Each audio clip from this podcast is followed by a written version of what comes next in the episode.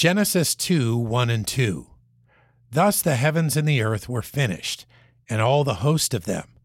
And on the seventh day God ended his work which he had made, and he rested on the seventh day from all his work which he had made. This seventh day of rest may very well be the most overlooked day of the creation week. In fact, we often simply say six day creation. Well, this is technically correct. All his work was done in six days.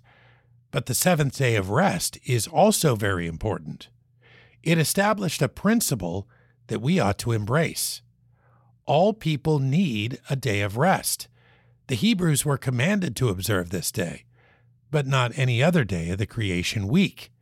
We must certainly then believe it had a purpose. Today's believer is not bound by the Old Testament law, but would be wise to take note.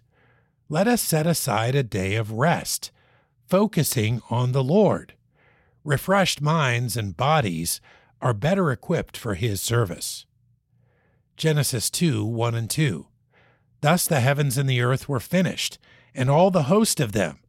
And on the seventh day God ended his work which he had made, and he rested on the seventh day from all his work which he had made.